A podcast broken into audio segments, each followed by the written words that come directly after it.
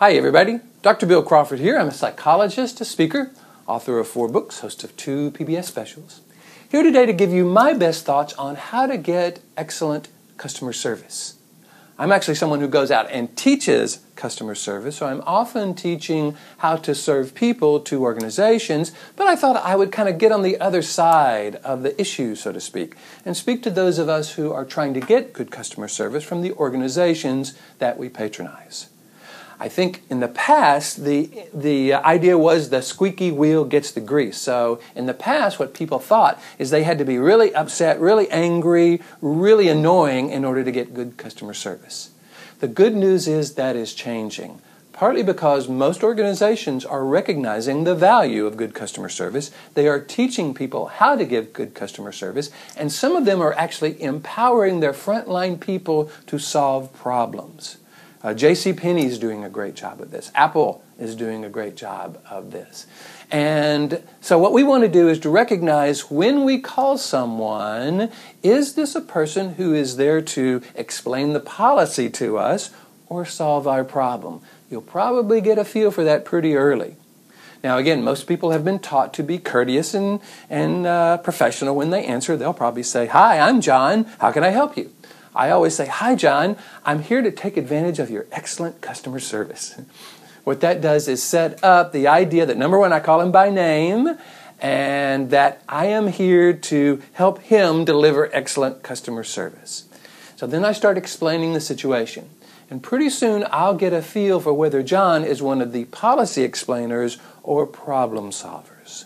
If he starts to explain the policy, I'll, ha- I'll basically do my silent thing. What I do is he'll say, "Well, sir, of course we, you know, you, here's the problem, da da da da da, and our policy is da da da da da da da," and I'll go, "Yeah."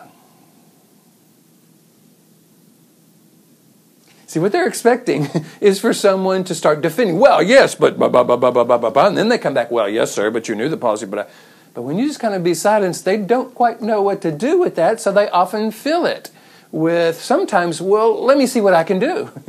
and that's wonderful because that's exactly what you want.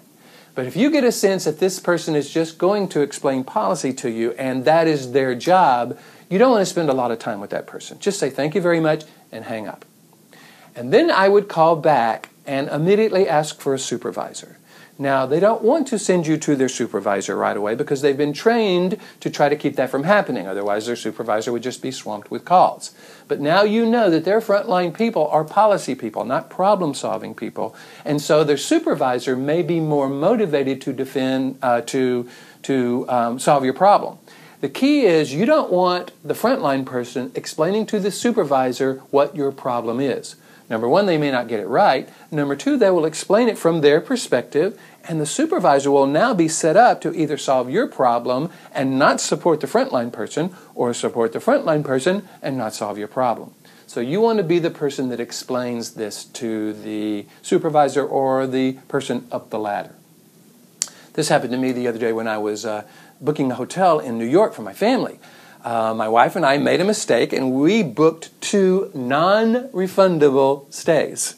So when I f- discovered this had happened, I called the hotel and actually talked to someone in uh, finance, and she was very helpful. She said, "Oh yes, um, it is going to be a challenge, but I think we can help. Have this third-party booking agency call us, and we'll try to figure it out." So I did. I called a third party booking agency. They started explaining the policy to me. I went, Yes, I understand the policy. I'm looking for you and your excellent customer service to help me here. So they said, Let me call the hotel. Well, they just called the front desk or somebody, maybe even a, a customer representative, but they didn't call the person that I asked them to call. And this person said, Well, gee, sorry, there's nothing we can do. It's a policy. See, they were explaining the policy to the person who was explaining the policy to me. When I finally got really clear, there's too many third parties involved in here. I am not really advocating from my own perspective. I said, okay, I decided to email the manager of the hotel. Googled his name, found his email, explained the situation to him in a way that it would be good for him to solve the problem. And here's what I did. I said, Hello, uh, Mr. So and so. My name is Bill Crawford. My family and I are looking forward to spending a wonderful uh, stay at your hotel. I do have an issue and I'm hoping you can help me with. You see, I am a senior reviewer on TripAdvisor. It lets them know that I'm going to post a review.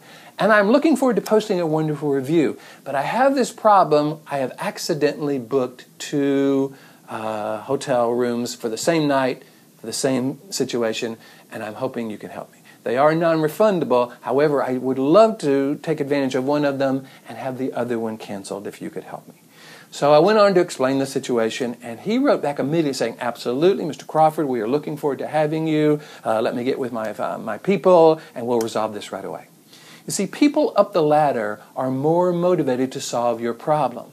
They're invested in how the property or the business is seen online. They're very sensitive to reviews. So notice I didn't threaten a negative review, I promised a positive review. The idea of connecting with people from a positive perspective versus a negative one is very important. Because even if you're just talking with someone who's on the front line, if they sense you're not one of these people that are going to just rag on them and make them feel terrible, but you're someone positive or pleasant to talk to, they're going to be more motivated to try to help.